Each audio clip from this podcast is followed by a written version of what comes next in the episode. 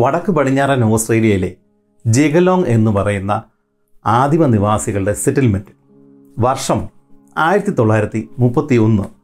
ഈ സെറ്റിൽമെൻറ്റിൽ നിന്ന് ഒരു കുതിരവണ്ടി അതിരാവിലെ തന്നെ വടക്ക് ദേശം ലക്ഷ്യമാക്കി അതിവേഗത്തിൽ മുന്നോട്ട് നീങ്ങുകയാണ്. ഈ കുതിരവണ്ടിക്കുള്ളിൽ കുറച്ച് മുതിർന്ന പുരുഷന്മാരുണ്ട്. അവരുടെ ഇടയിൽ 3 കൊച്ചു പെൺകുട്ടികൾ പേടിച്ചരണ്ട് ഇരിപ്പുണ്ട്. അതിൽ മൂത്തയാളുടെ പേര് മോളി. അവളുടെ പ്രായം 14 വയസ്സ്. തൊട്ടടുത്ത് പേടിച്ചരണ്ടിരിക്കുന്ന അവളുടെ സഹോദരിയുടെ പ്രായം വെറും 8 വയസ്സാണ്. ഡെയ്സി എന്നാണ് അവളുടെ പേര്. ഈ 2 പേരുടെയും കൂട്ടത്തിൽ 3-മതൊരു പെൺകുട്ടി ഇരിപ്പുണ്ട്. ഇത് ഈ ആദ്യം പറഞ്ഞ 2 പേരുടെയും മോളിയുടെയും ഡെയ്സിയുടെയും കസിനാണ്. അവളുടെ പേര് ഗ്രേസി എന്നാണ്. അവളുടെ പ്രായം 11 വയസ്സ്. ഈ 3 കൊച്ചു പെൺകുട്ടികളെയും അവരുടെ ഫാമിലിയിൽ നിന്ന് ഈ ജിഗലോങ് എന്ന് പറയുന്ന സെറ്റിൽമെൻറ്റിൽ നിന്ന് ബലമായിട്ട് ആളുകൾ പിടിച്ചുകൊണ്ട് പോകുന്ന ഭാഗമാണ് നമ്മൾ ഈ കണ്ടുകൊണ്ടിരിക്കുന്നത്. അപ്പോൾ നമ്മൾ വിചാരിക്കും ഈ തട്ടിക്കൊണ്ട് പോകുന്നത് ഏതെങ്കിലും കൊള്ളക്കാരോ പിടിച്ചുപറിക്കാരോ അങ്ങനെ ആരെങ്കിലും ആയിരിക്കുമെന്നും. അല്ല, ഇത് ഗവൺമെൻറ് അധികൃതരാണ് ഈ പെൺകുട്ടികളെ ബലമായിട്ട് അവരുടെ അമ്മമാരുടെ കയ്യിൽ നിന്നും തട്ടിക്കൊണ്ടു പോകുന്നത്. 1905 മുതൽ 1967-70 കാലഘട്ടം വരെയും ഓസ്ട്രേലിയയിൽ നിലവിലുണ്ടായിരുന്ന ഒരു വിചിത്ര നിയമത്തിൻ്റെ പേരിലാണ് ഈ 3 പെൺകുട്ടികളെയും അവരുടെ കുടുംബങ്ങളിൽ നിന്ന് ഗവൺമെൻറ് അധികൃതർ പിടിച്ചു കൊണ്ടുപോകുന്നത്. ഓസ്ട്രേലിയൻ ഭൂഖണ്ഡത്തിൽ വെള്ളക്കാർ അവിടെ വന്ന് കയറുന്നതിന് മുമ്പ് അവിടെ തദ്ദേശീയരായിട്ടുള്ള ആളുകൾ പല ട്രൈബ്സായിട്ട് അവിടെ ജീവിക്കുന്നുണ്ടായിരുന്നു. അന്നത്തെ കാലത്ത് അവർ അവരുടെ നാട്ടിലെ രാജാക്കന്മാർ തന്നെയായിരുന്നു. പക്ഷേ അവരെക്കാൾ മികവുറ്റ ആയുധങ്ങളും തന്ത്രങ്ങളും ഉണ്ടായിരുന്ന വെള്ളക്കാർ ആ ഭൂമിയിൽ കാലുകുത്തിയതോടെ ഇവരുടെ രാജപദവി അസ്തമിച്ചു. അന്നുവരെയും അവരുടെ സ്വന്തം നാട്ടിൽ രാജാക്കന്മാരെ പോലെ കഴിഞ്ഞിരുന്ന ഇവർ സാവധാനം ഈ വന്നു കയറിയ കുടിയേറ്റക്കാരുടെ ജോലിക്കാരായി മാറുന്ന കാഴ്ചയാണ് പിന്നീട് നമ്മൾ കാണുന്നത്. ജോലിക്കാരായി മാറുക മാത്രമല്ല, ഇവർ ഈ ഓസ്ട്രേലിയൻ ഭൂഖണ്ഡത്തിൽ ഉടനീളം വിഹരിച്ച് നടന്നിരുന്നവരാണ്. അവർ പിന്നീട് സാവധാനം ചെറിയ ചെറിയ ഗ്രാമങ്ങളിലേക്ക് ഒതുങ്ങുന്ന കാഴ്ച കൂടി നമ്മൾ കാണേണ്ടി വരികയാണ്. ഈ സമയങ്ങളിൽ പുറത്തുനിന്ന് വന്ന വെള്ളക്കാരിൽ കൃഷിക്കാരുണ്ടായിരുന്നു, എൻജിനീയേഴ്സ് ഉണ്ടായിരുന്നു, അങ്ങനെ പല വിധത്തിലുള്ള ആളുകളുണ്ടായിരുന്നു. പാലം പണികൾ, റെയിൽവേ റോഡുകളുടെ നിർമ്മാണം, സാധാരണ റോഡുകളുടെ നിർമ്മാണം, അങ്ങനെ പല നിർമ്മാണ പ്രവൃത്തികളും അവിടെ നടക്കുന്നുണ്ടായിരുന്നു. ആ സമയത്ത് ഇംഗ്ലണ്ടിൽ നിന്നും മറ്റ് ഭാഗങ്ങളിൽ നിന്നും അനേകം വെള്ളക്കാർ ഇവിടെ വരികയും ഇവിടെ ഉണ്ടായിരുന്ന തദ്ദേശീയരായിട്ടുള്ള ആദിമ നിവാസികളായിട്ടുള്ള സ്ത്രീകളുമായിട്ട് സമ്പർക്കത്തിൽ ഏർപ്പെടുകയും ചെയ്തു. അങ്ങനെ അനേകം മിക്സഡ് റേസിൽ പെടുന്ന കുട്ടികൾ ഇവിടെ ഉണ്ടായി. ആ സമയങ്ങളിൽ ഓസ്ട്രേലിയയിലെ ആദിമ നിവാസികൾ താമസിച്ചിരുന്ന ഇത്തരം സെറ്റിൽമെൻറ്റുകളിൽ ഏതാണ്ട് 16-20% ഇത്തരം സങ്കര വർഗത്തിൽപ്പെട്ട കുട്ടികളാണ് ഉണ്ടായിരുന്നത്. അതായത് ഇത്തരം കുട്ടികളുടെ പിതാവ് യൂറോപ്പിനായിരിക്കും, മാതാവ് അവിടെയുള്ള ആദിമ നിവാസികളിൽപ്പെട്ട ആരെങ്കിലും ഒരാളായിരിക്കും. ഈ പറഞ്ഞതുവരെയും യാതൊരു കുഴപ്പവുമില്ല. പക്ഷേ A.O. നെവിൽ എന്ന് പറയുന്ന ഒരു രാഷ്ട്രീയക്കാരൻ രംഗപ്രവേശനം ചെയ്തതോടെ ഈ കാര്യങ്ങളൊക്കെ ഒരു മാറ്റം വന്നു. ആ മനുഷ്യനും അദ്ദേഹത്തെ സപ്പോർട്ട് ചെയ്തിരുന്ന ആളുകളും വിചാരിച്ചിരുന്നത് ഇങ്ങനെയുള്ള മിക്സഡ് റേസിലുള്ള കുട്ടികൾ അവിടെയുള്ള തദ്ദേശീയരായിട്ടുള്ള ആദിമ നിവാസികളുടെ നിലനിൽപ്പിനും അതുപോലെ തന്നെ വെള്ളക്കാരായിട്ടുള്ള ആളുകളുടെ നിലനിൽപ്പിനും ഭീഷണിയാണ് എന്നാണ്. കാരണം ഈ കുട്ടികളുടെ അംഗസംഖ്യ ദിവസം പ്രതി വർദ്ധിച്ചു വരികയാണ്. അങ്ങനെ വന്നു കഴിഞ്ഞാൽ ശരിക്കുള്ള ആദിവാസികളുടെ എണ്ണം കുറഞ്ഞു കുറഞ്ഞു വരികയും ഇങ്ങനെയുള്ള സങ്കരവർഗത്തിൽപ്പെട്ട ഈ കുട്ടികളുടെ എണ്ണം കൂടി വരികയും അവസാനം ശരിക്കുള്ള ഓസ്ട്രേലിയൻ ആദിമ നിവാസികൾ ഇല്ലാതാവുകയും ചെയ്യും എന്നുള്ളൊരു വിചിത്ര ചിന്താഗതിയായിരുന്നു ഇദ്ദേഹത്തിന് ഉണ്ടായിരുന്നത്. അതുപോലെ തന്നെ ഈ കുട്ടികളുടെ എണ്ണം വർദ്ധിച്ചു കഴിഞ്ഞാൽ അത് പിന്നീട് അവർ മെജോറിറ്റിയായി മാറാനുള്ള സാധ്യതയും കുടിയേറ്റക്കാരായിട്ട് വന്ന വെള്ളക്കാരുടെ എണ്ണത്തെക്കാൾ കൂടാനുള്ള സാധ്യതയും ഉണ്ട് എന്ന് ഇദ്ദേഹം കരുതി. അങ്ങനെയാണ് 1905 ഇദ്ദേഹം ഒരു നിയമം പാസ്സാക്കിയെടുത്തത്. അതായത് ഇങ്ങനെയുള്ള സെറ്റിൽമെൻറ്റുകളിൽ ആദിമ നിവാസികൾ താമസിക്കുന്ന ഗ്രാമങ്ങളിൽ ഇതുപോലുള്ള മിക്സഡ് റേസിൽപ്പെട്ട കുട്ടികളുണ്ടായാൽ അവരെ ഗവൺമെൻറ് അങ്ങ് ഏറ്റെടുക്കും. അതായത് ഫാമിലിയിൽ നിന്ന് അവരെ അങ്ങ് മാറ്റും. എന്നിട്ട് ദൂരെ വേറെ ഏതെങ്കിലും ഒരു സെറ്റിൽമെൻറ്റിൽ ഇവർക്ക് വേണ്ടി പഠിക്കാനുള്ള എല്ലാ സൗകര്യങ്ങളും ഉണ്ടാക്കി കൊടുക്കും. ഇവർ ഒരിക്കലും ഈ ഫാമിലിയെ പിന്നീട് ഒരിക്കലും കാണാൻ പോകുന്നില്ല. ദൂരെയുള്ള വേറെ ഏതെങ്കിലും സെറ്റിൽമെൻറ്റിൽ വെച്ചിട്ട് ഇവർക്ക് വേണ്ട വിദ്യാഭ്യാസവും പരിശീലനവും ഒക്കെ കൊടുക്കുകയും എന്നിട്ട് വെള്ളക്കാരെ കൊണ്ട് തന്നെ ഇവരെ കല്യാണം കഴിപ്പിക്കുകയും ചെയ്യും. ഇതാണ് ഈ നിയമം. അന്നത്തെ കാലത്ത് പോലും ചില പൊളിറ്റീഷ്യൻസ് ഇയാളെ ഡെവിൾ എന്ന് തന്നെയാണ് വിളിച്ചിരുന്നത്. ഈ വിചിത്ര നിയമത്തിൻ്റെ പേരിലാണ് നമ്മൾ ഇപ്പോൾ പറഞ്ഞ ഈ 3 പെൺകുട്ടികളെ, മോളി, ഡെയ്സി, ഗ്രേസി, ഈ 3 പേരെയും അവരുടെ സ്വന്തം ഗ്രാമത്തിൽ നിന്ന്, സെറ്റിൽമെൻറ്റിൽ നിന്ന് ബലം ഉപയോഗിച്ച് തട്ടിക്കൊണ്ടു പോകുന്നത്. അവരുടെ യാത്ര ആദ്യം കുതിരവണ്ടിയിലായിരുന്നു. പിന്നീട് ട്രെയിനിലേക്ക് കയറി അതിനുശേഷം ഓസ്ട്രേലിയയുടെ വടക്ക് ഭാഗത്തുള്ള ഒരു തുറമുഖത്താണ് അവരുടെ യാത്ര അവസാനിച്ചത്. അതിനുശേഷം അവരെ കപ്പലിൽ കയറ്റി വീണ്ടും ഓസ്ട്രേലിയയുടെ പടിഞ്ഞാറൻ തീരങ്ങളിലൂടെ സഞ്ചരിച്ച് ദക്ഷിണ ഭാഗത്തെത്തി പെർത്തിൽ അവരെ കൊണ്ടാക്കി. അവിടെ നിന്ന് ഏതാണ്ട് 90 കിലോമീറ്റർ വടക്ക് ഭാഗത്തുള്ള മൂർ റിവർ സെറ്റിൽമെൻറ്റ് എന്ന് പറയുന്ന ഇവർക്ക് വേണ്ടി പ്രത്യേകം ഉണ്ടാക്കി വെച്ചിരിക്കുന്ന ഒരു സ്ഥലത്തേക്ക് അവരെ കൊണ്ടുപോയി. മൂർ റിവർ സെറ്റിൽമെൻറ്റിൽ എത്തിച്ചേർന്ന ആദ്യത്തെ രാത്രി ഇളയ 2 പെൺകുട്ടികൾ അവരുടെ ആ ക്ഷീണം കാരണം പെട്ടെന്ന് ഉറങ്ങിപ്പോയെങ്കിലും മൂത്തവളായിട്ടുണ്ടായിരുന്ന ഈ മോളി, അവൾക്ക് ഉറക്കം വന്നില്ല. അവളുടെ മനസ്സിൽ ചില പദ്ധതികൾ രൂപപ്പെട്ട് വരികയായിരുന്നു. ഒരു കാലത്തും ഗവൺമെൻറ് ഉണ്ടാക്കി വെച്ചിരിക്കുന്ന ഇത്തരം സെറ്റിൽമെൻറ്റുകളിൽ താൻ ഒരിക്കലും ജീവിക്കില്ല എന്നും ജീവിക്കുവാണെങ്കിൽ അത് തൻ്റെ കുടുംബത്തോടൊപ്പം ആയിരിക്കും എന്നാണ് ഈ മോളി ഹൃദയത്തിൽ ശപഥം ചെയ്തത്. അതിനു വേണ്ടിയിട്ട് അവൾക്ക് ചില പ്ലാനുകളുണ്ടായിരുന്നു. പ്ലാൻ ഇതാണ്: അടുത്ത ദിവസം രാവിലെ ഇവിടെ നിന്ന് മുങ്ങുക. ഇവിടെ നിന്ന് മുങ്ങിക്കഴിഞ്ഞാൽ എങ്ങോട്ടാണ് പോകേണ്ടത്? അങ്ങ് വടക്കുള്ള ജിഗലോങ് എന്ന് പറയുന്ന തൻ്റെ സ്വന്തം ഗ്രാമത്തിലേക്ക്. അങ്ങനെ പോകുവാൻ വേണ്ടിയിട്ട് ഇവരുടെ കയ്യിൽ കുതിരവണ്ടിയില്ല, ട്രെയിനെ കയറാൻ അറിയില്ല, കപ്പലിൽ കയറാനും അറിയില്ല. പക്ഷേ 14 വയസ്സുള്ള മോളിയുടെ മനസ്സിൽ അതിലും വലിയ പദ്ധതികളുണ്ടായി. നമ്മുടെ ഇനിയുള്ള യാത്ര ഈ 3 പെൺകുട്ടികളുടെ കൂടെയാണ്. Welcome to histories.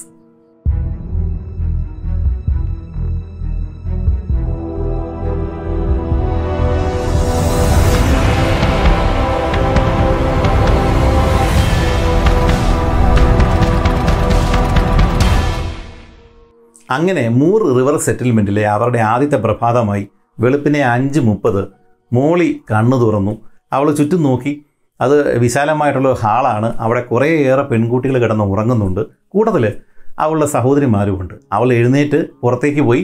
ആ സമയത്ത് കാൻറ്റീൻ ഭാഗത്ത് ഭക്ഷണമൊക്കെ എടുത്ത് വെച്ചിരിക്കുന്ന അവൾക്ക് കാണാൻ പറ്റി. കാരണം അന്ന് ഇവർക്ക് സ്കൂളിൽ പോകേണ്ട ദിവസമാണ്.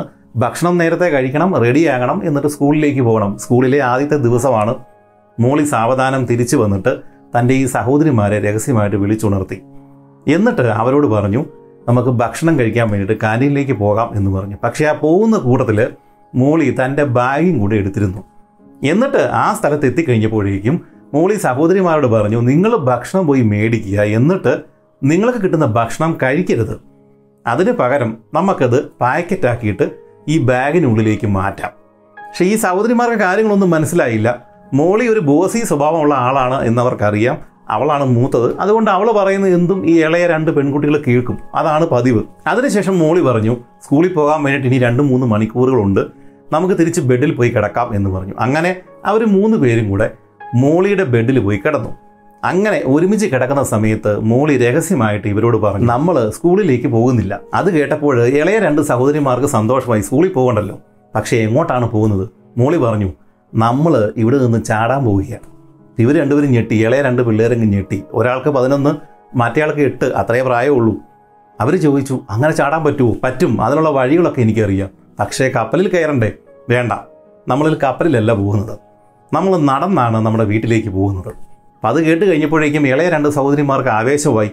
നടന്ന് എങ്ങനെയെങ്കിലും വീട്ടിലെത്താം. പക്ഷേ അവരുടെ കുഞ്ഞു മനസ്സിൽ ഒരു കാര്യം അറിയാമായിരുന്നു, വളരെയധികം ദൂരം കപ്പലിലിരുന്നാണ് ഇവരിവിടെ എത്തിയിരിക്കുന്നത്. തിരിച്ച് നടന്നു പോകണം എന്നുണ്ടെങ്കിൽ അത്രയധികം ദിവസങ്ങൾ എടുക്കാനുള്ള സാധ്യതയുണ്ട് എന്നിവർക്ക് അറിയാമായിരുന്നു. പക്ഷേ അമ്മയെ കാണണ്ടേ? ആ ഒരു ആഗ്രഹത്തിലും ഈ മോളിയുടെ ബോസി സ്വഭാവം കാരണം അവളെ ധിക്കരിക്കാനുള്ള മടി, ഈ 2 കാരണങ്ങൾ കൊണ്ട് ആ 2 പെൺകുട്ടികൾ പറഞ്ഞു, ഈ ചേച്ചി എങ്ങോട്ടാണെങ്കിലും ഞങ്ങൾ വന്നോളാം. പക്ഷേ 11 വയസ്സുള്ള ഗ്രേസി സംശയത്തോടെ മോളിയോട് ചോദിച്ചു, ഇത്രയും ദൂരം വഴി തെറ്റാതെ നമ്മൾ എങ്ങനെയാണ് നമ്മുടെ ഗ്രാമത്തിൽ എത്തിച്ചേരുക? അപ്പം അതിന് മോളി ഒരു മറുപടി പറഞ്ഞു, അതിനൊരു വഴിയുണ്ട്, റാബിറ്റ് പ്രൂഫ് ഫെൻസ്. മുയലുകൾ കൃഷിത്തോട്ടങ്ങൾ നശിപ്പിക്കാതിരിക്കാൻ വേണ്ടിയിട്ട് സർക്കാർ ഒരു നെടുനീളൻ വേലി നിർമ്മിച്ചിട്ടുണ്ട്, റാബിറ്റ് പ്രൂഫ് ഫെൻസ്. ഈ വേലി നോക്കി നടന്നു കഴിഞ്ഞാൽ നമ്മൾ ഉറപ്പായിട്ടും നമ്മുടെ വീട്ടിൽ എത്തിച്ചേരും. സത്യത്തിൽ കാര്യങ്ങളൊന്നും മനസ്സിലായില്ലെങ്കിലും ഈ ഡെയ്സിയും ഗ്രേസിയും അതിനോട് യോജിച്ചു. കുറച്ച് കഴിഞ്ഞപ്പോഴേക്കും സ്കൂളിൽ പോകാനുള്ള സമയമായി. ഇവർ 3 പേരും സ്കൂളിലേക്കാണ് എന്ന വ്യാജേന പുറത്തേക്കിറങ്ങി. ഇവരുടെ ബാഗുകളുണ്ടായിരുന്നു. ആ ബാഗിനകത്ത് ഇവർ 2 ജോഡി ഡ്രസ്സ്, ബാക്കി ഇവർക്ക് വേണ്ട അത്യാവശ്യം വേണ്ട എല്ലാ സാധനങ്ങളും അടുക്കി വെച്ച ശേഷം ഇവർ സ്കൂളിലേക്ക് പോകുന്നു എന്ന രീതിയിൽ പുറത്തേക്ക് ഇറങ്ങിയിട്ട് മറ്റൊരു കോമ്പൗണ്ട് വഴി ഇവർ വിശാലമായ പുൽമൈതാനത്തിലേക്ക് ഓടി. നിർത്താതെയുള്ള അവരുടെ ഓട്ടം ചെന്ന് അവസാനിച്ചത് ഒരു അക്കേഷ്യ കാട്ടിനകത്തായിരുന്നു.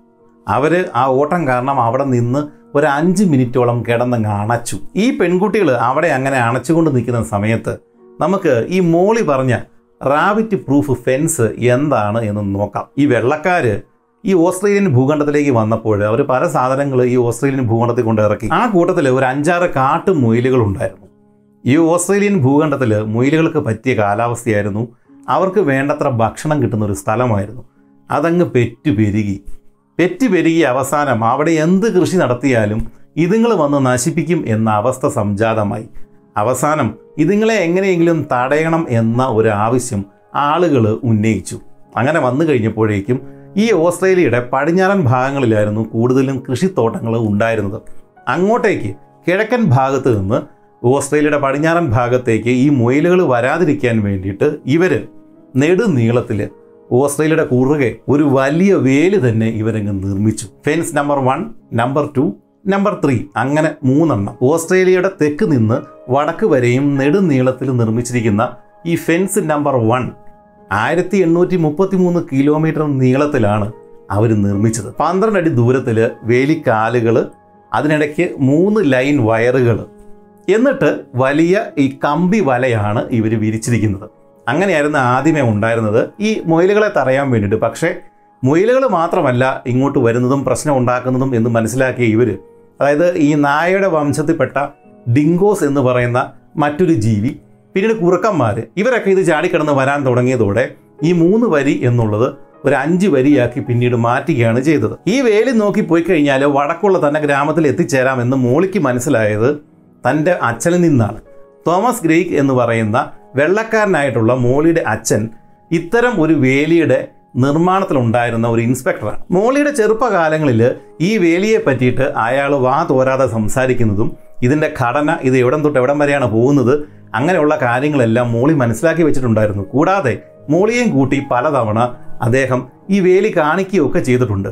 ഈ വേലി പോകുന്ന ഭാഗത്ത് നിന്ന് എങ്ങനെയാണ് തിരിച്ച് വീട്ടിലേക്ക് എത്തേണ്ടത്, തൻ്റെ ഗ്രാമത്തിലേക്ക് എത്തേണ്ടത് എന്നൊക്കെ മോളിക്കറിയാം. മോളിയോട് അന്ന് ആ പിതാവ് പറഞ്ഞു കൊടുത്ത കാര്യങ്ങൾ, അതായത് തെക്കൻ തീരത്ത് നിന്ന് വടക്കൻ തീരം വരെ ഇത് നെടുനീളത്തിൽ കിടപ്പുണ്ട്, ഇത് നോക്കി നടന്നു പോയി കഴിഞ്ഞാൽ നമുക്ക് ഈ ഓസ്ട്രേലിയയുടെ ഒരു ഭാഗത്തു നിന്ന് മറ്റൊരു ഭാഗത്തേക്ക് ചെല്ലാം, ഇതിനിടയിലാണ് നമ്മുടെ ഗ്രാമം ഇരിക്കുന്നത്, ഇങ്ങനെയുള്ള എല്ലാ കാര്യങ്ങളും മോളിക്ക് അറിയാമായിരുന്നു. മുയലുകൾക്ക് വരുന്ന മിക്സോമറ്റോസിസ് എന്ന് പറഞ്ഞൊരു രോഗമുണ്ട്. അതിൻ്റെ വൈറസിനെ ഈ മുയലുകളിലേക്ക് കുത്തിവെച്ച് കഴിഞ്ഞാൽ ഇതിൻ്റെ വംശവർദ്ധനവ് തടയാമെന്നുള്ള കാര്യം 1950കളിൽ മനസ്സിലായതോടെ ഈ വേലികളുടെ പ്രാധാന്യം പിന്നീട് ഇല്ലാതായി. ഈ വേലിയുടെ ചരിത്രം അവിടെ നിൽക്കട്ടെ. നമ്മുടെ ഈ 14 വയസ്സുള്ള മോളിക്ക് ഒരു കാര്യം അറിയാം. ആദ്യമേ ഈ വേലി തപ്പിയെടുക്കുക, വേലി നോക്കിയിട്ട് നടക്കുക വടക്കോട്ട്, പിന്നീട് കുറച്ച് ദൂരം കഴിയുമ്പോഴത്തേക്കും പടിഞ്ഞാറേക്ക് മാറിക്കഴിഞ്ഞാൽ തൻ്റെ ഗ്രാമം എത്തും. ഇത്രയും കാര്യമാണ് ഇവൾക്കറിയാവുന്നത്. അത് വെച്ചിട്ടാണ് ഈ 2 കുട്ടി സഹോദരിമാരെയും കൊണ്ട് ഇവൾ ഈ സ്കൂളിൽ നിന്ന് ഇപ്പോൾ പുറത്തേക്ക് ചാടിയിരിക്കുന്നത്. അവരോടി അവർക്കറിയാം ആദ്യമേ ഈ മൂർ റിവർ എന്ന് പറയുന്നൊരു നദി വരും, അത് കടക്കണം, അത് കടന്ന ശേഷം സൂര്യൻ്റെ ദിശ നോക്കിയിട്ട് വടക്ക് ഭാഗം കണ്ടുപിടിച്ചിട്ട് വടക്കോട്ട് നടക്കുക, അങ്ങനെ എവിടെയെങ്കിലും വെച്ചിട്ട് നമുക്ക് ഈ മുയൽ വേലി കണ്ടുപിടിക്കാനായിട്ട് പറ്റും, അതിനുശേഷം വീണ്ടും വടക്കോട് നടന്ന് എങ്ങനെയെങ്കിലും വീട്ടിലെത്താം, ഇതാണ് അവരുടെ പ്ലാൻ. അങ്ങനെ ഈ അക്കേഷ്യ കാട്ടിൽ ഇവർ നിന്നു, അടച്ചു നിന്നു, അതിനുശേഷം വീണ്ടും ഓടി. മോളിയാണ് ഏറ്റവും മുമ്പിൽ ഓടുന്നത്, പുറകെ ഈ 2 പെൺകുട്ടികളും ഓടി വരുന്നുണ്ട്. രക്ഷപ്പെടുവാനുള്ള വ്യഗ്രതയിൽ അവർ പല പുൽമേടുകൾ, ചെറിയ ചെറിയ അരുവികൾ ഒക്കെ മറികടന്നാണ് മുന്നോട്ട് പോയിക്കൊണ്ടിരുന്നത്. അങ്ങനെ ഉച്ചസമയമായി അവരിരുന്നു. അവരുടെ കയ്യിൽ രാവിലത്തെ കുറച്ച് ഭക്ഷണം ഉണ്ടായിരുന്നല്ലോ, ആ ഭക്ഷണമെല്ലാം അവർ കഴിച്ചു. ഈ അരുവിയിൽ നിന്ന് വേണ്ടുവോളം വെള്ളം അവർ കുടിച്ചു. അതിനുശേഷം മോളി പറഞ്ഞു, അങ്ങനെ ഇരിക്കാൻ നമുക്ക് സമയമില്ല, ഈ നമ്മുടെ ഈ സെറ്റിൽമെൻറ്റ് ഭാഗത്ത് നിന്ന് കൂടുതൽ ദൂരം നമ്മൾ ഈ ദിവസം താണ്ടിയേ പറ്റൂ. അങ്ങനെ അവിടെ നിന്ന് വീണ്ടും അവർ സമയം കളയാതെ തന്നെ മുന്നോട്ട് നീങ്ങി. പക്ഷെ വൈകുന്നേരമായി കഴിഞ്ഞപ്പോഴേക്കും ചാറ്റമഴ ആരംഭിച്ചു. അതിൻ്റെ കട്ടി കൂടിക്കൂടി വരുന്നത് ഈ സഹോദരിമാർ ശ്രദ്ധിച്ചു. എങ്ങനെയെങ്കിലും എവിടെയെങ്കിലും അഭയം തേടിയേ പറ്റൂ, അല്ലെങ്കിൽ മുഴുവൻ നനയും, ഇവർക്ക് തണുക്കും. അതിനുള്ള വഴിയും ഈ മൂത്ത സഹോദരിയായിട്ടുള്ള മോളിയുടെ കൈവശം ഉണ്ടായിരുന്നു. ചുറ്റും നോക്കി അവിടെയെല്ലാം വലിയ മൺകൂനകളാണ് ഉള്ളത്. അത്തരം സ്ഥലങ്ങളിൽ ആസ്ട്രേലിയൻ റാബിറ്റുകളുടെ ഹോളുകൾ, അതായത് ദ്വാരങ്ങൾ, അവരുടെ കുഴികളുണ്ടാവും. അത്തരം ഒരു മാളം ഇവർ തപ്പിയെടുത്തു. പക്ഷേ മുയലിൻ്റെ മാളത്തിൽ ഇവർക്ക് കയറാനായിട്ട് പറ്റില്ലല്ലോ. അവരുടെ കയ്യിലുണ്ടായിരുന്ന കുറച്ച് സാധനങ്ങൾ, കമ്പ്, കല്ല് എന്നിവയെല്ലാം വെച്ചിട്ട് ഈ മാളം വലുതാക്കി. എന്നിട്ട് അത്യാവശ്യം ഇവർക്ക് 3 പേർക്കും കൂടെ കയറി കിടക്കാം എന്നുള്ള പാകത്തിൽ ഇവർ ഏതാണ്ട് ഒരു 1/2 മണിക്കൂർ കൊണ്ട് ഇത് തുറന്നാണ് ഈ മാളം വലുതാക്കിയെടുത്തത്. എന്നിട്ട് ഇവർ ചുരുണ്ടുകൂടി ഇതിനകത്തേക്ക് കയറിയിരുന്നു. ആ സമയത്ത് മഴയുടെ ശക്തി കൂടി, അതിഭീകരമായ മഴയുണ്ടായി. പക്ഷേ ഇവർ നല്ല യഥാസ്ഥാനത്താണ് ഇരുന്നിരുന്നത്. ഇവരുടെ ഈ ഹോളിലേക്ക്, ഈ മുയലിൻ്റെ കുഴിയിലേക്ക് വെള്ളമൊന്നും കയറിയില്ല. ഇവർ പേടിച്ചരണ്ട് ആ രാത്രി മുഴുവൻ അതിനകത്തിരുന്നു. ആ സമയത്ത് ഏറ്റവും ഇളയ കുട്ടിയായിട്ടുണ്ടായിരുന്ന ഡെയ്സി പല സ്വപ്നങ്ങൾ കണ്ടു. ഇവരെ പിടിക്കാൻ ആൾ വരുന്നു, അങ്ങനെ അവൾ ഒച്ച ഉണ്ടാക്കി. പക്ഷേ ഈ മഴയുടെ ഒച്ചയിൽ ഇവരിനകത്ത് കിടന്നത് ഇവരും ആരും അറിഞ്ഞില്ല, ഇവരുടെ ശബ്ദം ആരും കേട്ടുമില്ല. പിറ്റേ ദിവസം അതിരാവിലെ തന്നെ ഇവർ പുറത്തിറങ്ങി. അപ്പോഴേക്കും മഴ ശമിച്ചിരുന്നു. കുറച്ച് ദൂരം മാറിയുണ്ടായിരുന്ന ചെറിയൊരു അരുവിയിൽ നിന്ന് ഇവർ വെള്ളം കുടിച്ചു. അതിനുശേഷം വീണ്ടും ഓടി. ഇവർക്ക് ഓടാനുള്ള ശേഷിയൊന്നുമില്ല, പക്ഷേ ഇവരുടെ ഈ സെറ്റിൽമെൻറ്റിൽ നിന്ന് കൂടുതൽ ദൂരം മാറണം എന്നുള്ളൊരു ഉദ്ദേശം ഉണ്ടായിരുന്നത് കൊണ്ടാണ് ഇവരിങ്ങനെ ചെയ്തുകൊണ്ടിരുന്നത്. കുറച്ച് ദൂരം കഴിഞ്ഞപ്പോഴേക്കും ഇവർ ശരിക്കും ഇവർക്ക് കടക്കേണ്ട ആ വലിയ നദി, ഈ മൂർ നദി ഇവർ കണ്ടെത്തി. ഇത് കടന്ന ശേഷം മാത്രമേ ഇവർക്ക് ഈ മുയൽ വേലി ഉള്ള സ്ഥലത്തേക്ക് ചെല്ലാനായിട്ട് പറ്റുകയുള്ളൂ. ആദ്യം ഇവർ കണ്ട ഭാഗത്ത് നല്ല ഒഴുക്കുണ്ട്, നല്ല വീതിയുണ്ട്, ആ ഭാഗത്ത് നദി ക്രോസ് ചെയ്യാൻ പറ്റില്ല എന്നവർക്ക് മനസ്സിലായി. മോളി നിരാശയായില്ല, അവൾ കുറച്ചുകൂടെ മുമ്പോട്ട് നടന്നു. മോളിയാണ് ഏറ്റവും മുമ്പിൽ എപ്പോഴും നടക്കുന്നത്. ഈ രണ്ട് പെൺകുട്ടികൾ മോളിയെ അനുഗമിക്കുകയാണ് ചെയ്യുന്നത്. അവർ കുട്ടികളല്ലേ, മോളിക്ക് കുറച്ചുകൂടെ കാര്യപ്രാപ്തിയും ശേഷിയും ഒക്കെ ഉണ്ട്. ഈ മോളിക്ക് ഈ കാട്ടിനുള്ളിൽ എങ്ങനെയാണ് കഴിയേണ്ടതെന്നും ഇവിടെ നിന്ന് ഏതൊക്കെ ടൈപ്പ് സാധനങ്ങളാണ് കഴിക്കേണ്ടതെന്നും എങ്ങനെയാണ് ഇവിടെ ജീവിക്കേണ്ടതെന്നും വ്യക്തമായിട്ട് അറിയാം. അതിൻ്റെ പ്രധാന കാരണം മോളിയുടെ രണ്ടാം അച്ഛനാണ്. അതായത് തോമസ് ഗ്രേഗ് എന്ന് പറയുന്ന ആദ്യത്തെ അച്ഛൻ, വെള്ളക്കാരനായിട്ടുള്ള അച്ഛൻ പോയ ശേഷം ഇവരുടെ ആദിമ നിവാസികളുടെ വർഗത്തിൽ തന്നെ പെട്ട മറ്റൊരാളെ ഇവളുടെ അമ്മ കല്യാണം കഴിക്കുകയും അങ്ങനെ ഒരു അച്ഛൻ, രണ്ടാം അച്ഛൻ ഇവൾക്കുണ്ടാകുകയും ചെയ്തിട്ടുണ്ട്. അയാളൊരു നല്ല മനുഷ്യനായിരുന്നു, പക്ഷേ ശരിക്കും ഒരു നാടോടി ജീവിതം നയിച്ചിരുന്ന ഒരാളാണ്. അതുകൊണ്ട് തന്നെ എങ്ങനെയാണ് ഒറ്റയ്ക്ക് ഈ കാട്ടിലും വീട്ടിലുമൊക്കെ കഴിയേണ്ടത് എന്നുള്ള എല്ലാ വിധികളും ഈ കുട്ടിക്ക് അയാൾ ചെറുപ്പത്തിൽ തന്നെ പറഞ്ഞു കൊടുത്തിരുന്നു. എന്തൊക്കെ കായകളാണ് ഭക്ഷിക്കേണ്ടത്, എങ്ങനെയാണ് സൂര്യനെ നോക്കിയിട്ട് ദിശ കണ്ടുപിടിക്കേണ്ടത്, അതെല്ലാം ഈ മോളിക്ക് ഇപ്പോഴും പ്രയോജനപ്പെട്ടു. കുറച്ച് സമയം കൂടെ ഈ നദിയുടെ തീരത്തോടെ അവർ മുന്നോട്ട് നീങ്ങി. അപ്പോഴാണ് മോളി ഒരു കാഴ്ച കണ്ടത്. ഒരു മരം ഇതിൻ്റെ ഈ നദിയുടെ മുകളിലൂടെ പെടന്നിട്ട് അപ്പുറത്തെ വശത്തേക്ക് ചെരിഞ്ഞ് നിൽപ്പുണ്ട്. വലിയൊരു മരമാണ്. ഇവർക്ക് സുരക്ഷിതമായിട്ട് ഇതിൻ്റെ മുകളിലൂടെ ക്രോസ് ചെയ്ത് ഈ നദി മറികടക്കാനായിട്ട് പറ്റും. മോളിക്ക് സന്തോഷമായി. അവൾ രണ്ട് സഹോദരിമാരുടെ കൈകൾ പിടിച്ചിട്ട് ഇതിൻ്റെ മുകളിലേക്ക് കയറി. അവർ മറ്റൊന്നും നോക്കിയില്ല, രക്ഷപ്പെടാനുള്ള വ്യഗ്രത മാത്രമേ ഉള്ളൂ. അതുകൊണ്ട് തന്നെ താഴെ കുത്തി ഒലിച്ചു പോകുന്ന വെള്ളമോ അതിൻ്റെ ശബ്ദമോ ഒന്നും ഇവരെ ഭയപ്പെടുത്തിയില്ല.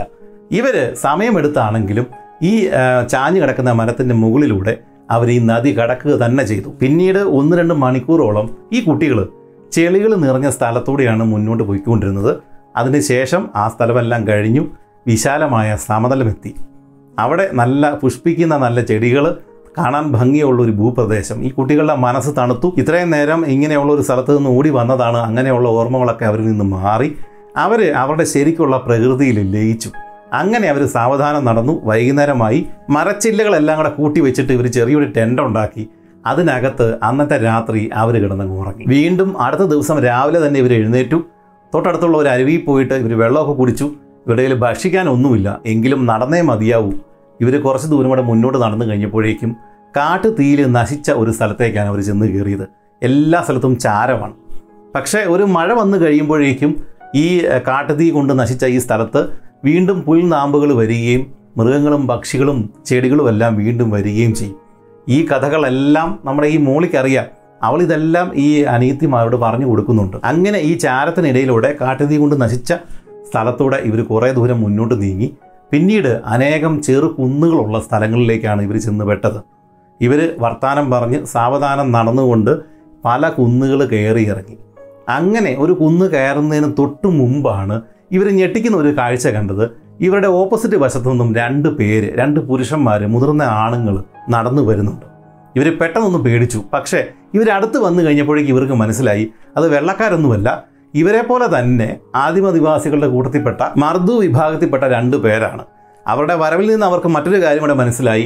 അവർ വേട്ടക്കാരാണ്, വേട്ട കഴിഞ്ഞിട്ടാണ് വരുന്നത്. അവരുടെ കയ്യിൽ ചുട്ടെടുത്ത ഒരു കങ്കാരു ഇരിപ്പുണ്ട്. കൂടാതെ നമ്മുടെ ഈ ഉടുമ്പിൻ്റെ വർഗത്തിൽപ്പെട്ട 2 ജീവികളും അവരുടെ കയ്യിലുണ്ട്. അതെല്ലാം അവർ ചുട്ടെടുത്താണ് കയ്യിൽ വെച്ചിരിക്കുന്നത്. പെൺകുട്ടികളുടെ അടുത്തെത്തിയ ഈ 2 ആണുങ്ങൾക്കും ഈ 3 പേര് ആരാണ് എന്ന് പെട്ടെന്ന് തന്നെ മനസ്സിലായി. കാരണം റേഡിയോയിലൂടെയും ഇവർ കടന്നു വന്ന വഴികളിലൂടെയും ഈ പെൺകുട്ടികൾ ചാടിപ്പോയ വാർത്ത ഇവർ അറിഞ്ഞിരുന്നു. അതുകൊണ്ട് തന്നെ അവർക്ക് കിട്ടിയ വിവരങ്ങളെല്ലാം അവർ ഈ പെൺകുട്ടികളോട് പറഞ്ഞു.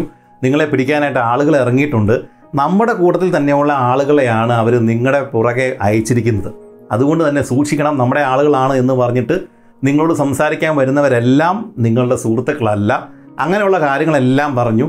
ഇവർ ഏതായാലും അവരെ ഉപദ്രവിക്കാനൊന്നും നോക്കിയില്ല. കാരണം ഇവർ 2 പേരും 2 കൂട്ടരും ഇവിടുത്തെ ആദിമ നിവാസികളാണ്, അവരുടെ പൊതുശത്രു വെള്ളക്കാർ. അങ്ങനെ അവസാനം കാര്യങ്ങളെല്ലാം പറഞ്ഞിട്ട് ഇവർക്ക് കങ്കാരുവിൻ്റെ വാലിൻ്റെ ഭാഗവും പിന്നീട് ഇവരുടെ കയ്യിലുണ്ടായിരുന്ന ഉടുമ്പിൻ്റെ വർഗത്തിൽപ്പെട്ട ജീവി മുറുണ്ടൂസ് എന്നാണ് അവർ പറയുന്നത്, അതിൻ്റെ ഒരെണ്ണവും ഇവരുടെ രണ്ടെണ്ണം ഉണ്ടായിരുന്നത് അതിലൊരെണ്ണവും ഇവർക്ക് കൊടുത്തു. അങ്ങനെ ആ രണ്ട് പുരുഷന്മാരും ഇവരോട് വർത്തമാനമൊക്കെ പറഞ്ഞിട്ട് ഇവരുടെ കാര്യങ്ങളെല്ലാം ധരിപ്പിച്ച ശേഷം അവർ നടന്നങ്ങ് പോയി. തങ്ങളെ അന്വേഷിച്ചിട്ട് ആളുകൾ പുറകെ വരുന്നുണ്ട് എന്ന കാര്യം അറിഞ്ഞിട്ടൊന്നും മോളിക്ക് യാതൊരു കുലുക്കവും ഉണ്ടായിരുന്നില്ല. കാരണം തലേ ദിവസം ഉണ്ടായ മഴകളിൽ തങ്ങളുടെ കാൽപാദ മുദ്രകളെല്ലാം മാഞ്ഞു പോയിട്ടുണ്ട് എന്ന് മോളിക്ക് നല്ലപോലെ അറിയാമായിരുന്നു. അതുകൊണ്ട് ഇവരെ അത്ര ഈസി ആയിട്ട് ആർക്കും തപ്പിയെടുക്കാൻ പറ്റില്ല എന്ന് മോളിക്ക് അറിയാമായിരുന്നു. മാത്രമല്ല ഈ 14 വയസ്സുള്ള മോളി ഈ മൊയൽ വേല് തപ്പിയാണ് പോകുന്നത് എന്നുള്ള കാര്യം ആർക്കും അറിയില്ല. അതുകൊണ്ട് ഇവരെ എവിടെയാണ് തപ്പേണ്ടത് എന്ന് ഇവരുടെ പുറകെ വരുന്ന ആളുകൾക്ക് അറിയില്ല. വിശാലമായ ഓസ്ട്രേലിയൻ സമതലങ്ങളാണ് ഇങ്ങനെ കിടക്കുന്നത്, എവിടെ പോയി തപ്പും? എന്താണെങ്കിലും നല്ലവരായ ആ നായാട്ടുകാർ കൊടുത്ത ആ കങ്കാരുവിൻ്റെ വാലും ആ ഉടുമ്പിൻ്റെ ഭാഗങ്ങളൊക്കെ വെച്ചിട്ട് അന്നത്തെ രാത്രിയും പിറ്റേ ദിവസം രാവിലെയും ഇവർ നല്ല രീതിയിൽ ഭക്ഷണമൊക്കെ കഴിച്ചു. എങ്ങനെയാണ് ഈ കാട്ടിൽ പോയി കഴിഞ്ഞാൽ കരിയിലൊക്കെ കൂട്ടി വെച്ചിട്ട് കല്ലൊക്കെ ഉരച്ചിട്ട് തീ ഉണ്ടാക്കേണ്ടത്, ഇങ്ങനെയുള്ള കാര്യങ്ങളെല്ലാം ഞാൻ മുമ്പ് പറഞ്ഞിരുന്നല്ലോ മോളിയുടെ സ്റ്റെപ്പ് ഫാദർ പഠിപ്പിച്ച് കൊടുത്തിരുന്നതാണ്. അതുകൊണ്ട് അവൾക്ക് ഇപ്പോൾ പ്രയോജനമുണ്ടായി. അന്ന് രാത്രി സാധാരണ ചെയ്യാറുള്ളതുപോലെ തന്നെ അവർ മരത്തിൻ്റെ ചില്ലകളൊക്കെ വളച്ച് കൂട്ടിയിട്ട് ചെറിയൊരു കുടിൽ പോലെ ഒരു സെറ്റപ്പൊക്കെ ഉണ്ടാക്കിയിട്ട് അതിനകത്താണ് അന്തി ഉറങ്ങുന്നത്. ഇവർ സാധാരണ രീതിയിൽ ചെറിയൊരു ആഴി ഇവർ കൂട്ടിയിട്ട് അതിൻ്റെ സൈഡിൽ കിടന്നാണ് ഉറങ്ങുന്നത്. സാധാരണ ആ സമയങ്ങളിൽ രാത്രി കാലത്ത് തണുപ്പുണ്ട്, പിന്നെ മറ്റെന്തെങ്കിലും മൃഗങ്ങളോ ആരെങ്കിലും വരുമോ എന്നുള്ള ഭയം കാരണമാണ് ഇരുട്ടിനെ ഇവർക്ക് പേടിയാണ്, അതുകൊണ്ടാണ് അങ്ങനെ കിടന്നിരുന്നത്. പിറ്റേ ദിവസം രാവിലെ ഈ വേട്ടക്കാർ തന്ന മാംസത്തിൽ കുറച്ച് ബാക്കിയുണ്ടായിരുന്നു, അതവർ ഭക്ഷിച്ചു. തൊട്ടടുത്ത അരുവിൽ നിന്ന് വെള്ളം കുടിച്ചു. ശേഷം അവർ വീണ്ടും നടന്നു തുടങ്ങി. അന്നത്തെ ദിവസം നല്ല തണുപ്പ്, അത്യാവശ്യം നല്ല കാറ്റുണ്ടായിരുന്നു. പക്ഷേ അതൊന്നും വകവയ്ക്കാതെ ഇവർ മുന്നോട്ട് നീങ്ങിക്കൊണ്ടേയിരുന്നു. ദിവസം 24 കിലോമീറ്റർ തൊട്ട് 30 കിലോമീറ്റർ വരെ ദൂരം ഈ പെൺകുട്ടികൾ താണ്ടി. പിന്നീടുള്ള ദിവസങ്ങളിൽ ഇതുപോലത്തെ കാലാവസ്ഥയായിരുന്നതുകൊണ്ട്, കുളിർമയുള്ള കാലാവസ്ഥയായിരുന്നതുകൊണ്ട് കൂടുതൽ ദൂരം ഇവർക്ക് കവർ ചെയ്യാനായിട്ട് സാധിച്ചു. എങ്കിലും ഭക്ഷണം നേരെ ചൊവ്വേ ഇവർക്ക് കിട്ടുന്നുണ്ടായിരുന്നില്ല. കായ്കനികൾ, പിന്നെ നമ്മൾ മുമ്പ് പറഞ്ഞ മുരണ്ടു എന്ന് പറഞ്ഞ ജീവി, പക്ഷികളുടെ മുട്ടകൾ, പക്ഷികളുടെ കുഞ്ഞുങ്ങൾ, ഇതൊക്കെയായിരുന്നു ഇവരുടെ ആഹാരം. പക്ഷേ ഇതൊന്നും റെഗുലറായിട്ട് അവർക്ക് കിട്ടുന്നുണ്ടായിരുന്നില്ല. അങ്ങനെ ഒരു 2-3 ദിവസം കഴിഞ്ഞിട്ട് ഒരു ദിവസം ഇവരിങ്ങനെ നടന്നു നീങ്ങുന്ന സമയത്ത് ഈ ഗ്രേസി വിശന്നിട്ട് അവിടെയൊക്കെ കുത്തിയിരുന്നു. അവൾ പറഞ്ഞു, ഇനി ഒരു അടി ദൂരം എനിക്ക് നടക്കാനായിട്ട് സാധിക്കില്ല. മോളിക്കും ഡെയ്സിക്കും നടക്കാനുള്ള ആവേശം ആ സമയങ്ങളിൽ ഉണ്ടായിരുന്നു. പക്ഷേ ഈ ഗ്രേസിയുടെ കാര്യം അങ്ങനെ ആയിരുന്നില്ല. അവൾ നടന്ന് മടുത്തു. ഇടയ്ക്കിടെ ഇതുപോലെ കല്ലൊക്കെ കണ്ടു കഴിയുമ്പോഴത്തേക്കും അവൾ അവിടെ ഇരിക്കും. പിന്നീട് മോളി വന്ന് ശകാരിച്ചാൽ മാത്രമാണ് ഇവൾ എഴുന്നേൽക്കുന്നത്. അങ്ങനെ ഒരു ദിവസം ഇവള് ഇരുന്ന സ്ഥലത്ത് നിന്ന് എഴുന്നേൽക്കുന്ന സമയത്ത് വിശപ്പിൻ്റെ കാഠിന്യം കാരണം ഇവൾ മലനിടിച്ചങ്ങ് വീണു. അത് കണ്ടപ്പോൾ മോളിക്ക് മനസ്സിലായി എന്തെങ്കിലും ഭക്ഷണം കിട്ടിയേ മതിയാവൂ. അങ്ങനെ മോളി അവരെ വിട്ടിട്ട് കുറച്ച് ദൂരം മുന്നോട്ട് നടന്നു. ഭാഗ്യമെന്ന് പറയട്ടെ, അവർ മുമ്പ് കണ്ടതുപോലെ തന്നെ കുറച്ച് ചെറിയ കുന്നുകളാണ് അവളുടെ ശ്രദ്ധയിൽപ്പെട്ടത്. ആ കുന്നുകളുടെ വശങ്ങളിൽ മുയലുകളുടെ മാളങ്ങൾ. അത് കണ്ട ആവേശത്തിൽ മോളി പുറകെ വന്നുകൊണ്ടിരുന്ന ഈ ഗ്രേസിയെയും ഡെയ്സിയെയും ഉച്ചത്തിൽ വിളിച്ചു ഓടി വരാൻ പറഞ്ഞു. അവർ എന്തോ ഭക്ഷണം കിട്ടി എന്നുള്ള പ്രതീക്ഷയിൽ ഓടി വന്നു. ആ ഓടി വന്ന് അവരെ ഈ മുയലിൻ്റെ മാളങ്ങൾ ഈ മോളി കാണിച്ചു കൊടുത്തു. ഇങ്ങനെ മാളങ്ങളിൽ ഒളിച്ചിരിക്കുന്ന മുയലിനെ പിടിക്കാനുള്ള വിദ്യയൊക്കെ ഈ സ്റ്റെപ്പ് ഫാദർ ഈ മോളിയെ പഠിപ്പിച്ചിട്ടുണ്ട്. അവളും സഹോദരിമാരും കൂടെ സമയം കളയാതെ തന്നെ പെട്ടെന്ന് എല്ലാ ദ്വാരങ്ങളും മണ്ണുകൊണ്ട് അടച്ചു, ഒരെണ്ണ ഒഴിച്ച്. ഇനി ഇതിനകത്തുള്ള മുയലുകൾ ഈ തുറന്നു കിടക്കുന്ന ആ ഒറ്റ ദ്വാരം വഴി പുറത്തേക്ക് വരും. അതും പ്രതീക്ഷിച്ച് ഇവർ ആ ദ്വാരത്തിൻ്റെ ഒരു വശത്ത് ഒരു കല്ലിൻ്റെ മുകളിൽ ഇവർ കുത്തിയങ്ങിയിരുന്നു. മണിക്കൂറുകളാണ് കടന്നുപോയത്, ഒരൊറ്റ മുയൽ പോലും പുറത്തേക്ക് വന്നില്ല. പക്ഷേ മോളിക്ക് അറിയാമായിരുന്നു ആ മുയലുകൾ പേടിച്ച് എത്ര നേരം അകത്തിരുന്നാലും ഒരു സമയത്ത് ഇത് വെളിയിലേക്ക് വരും.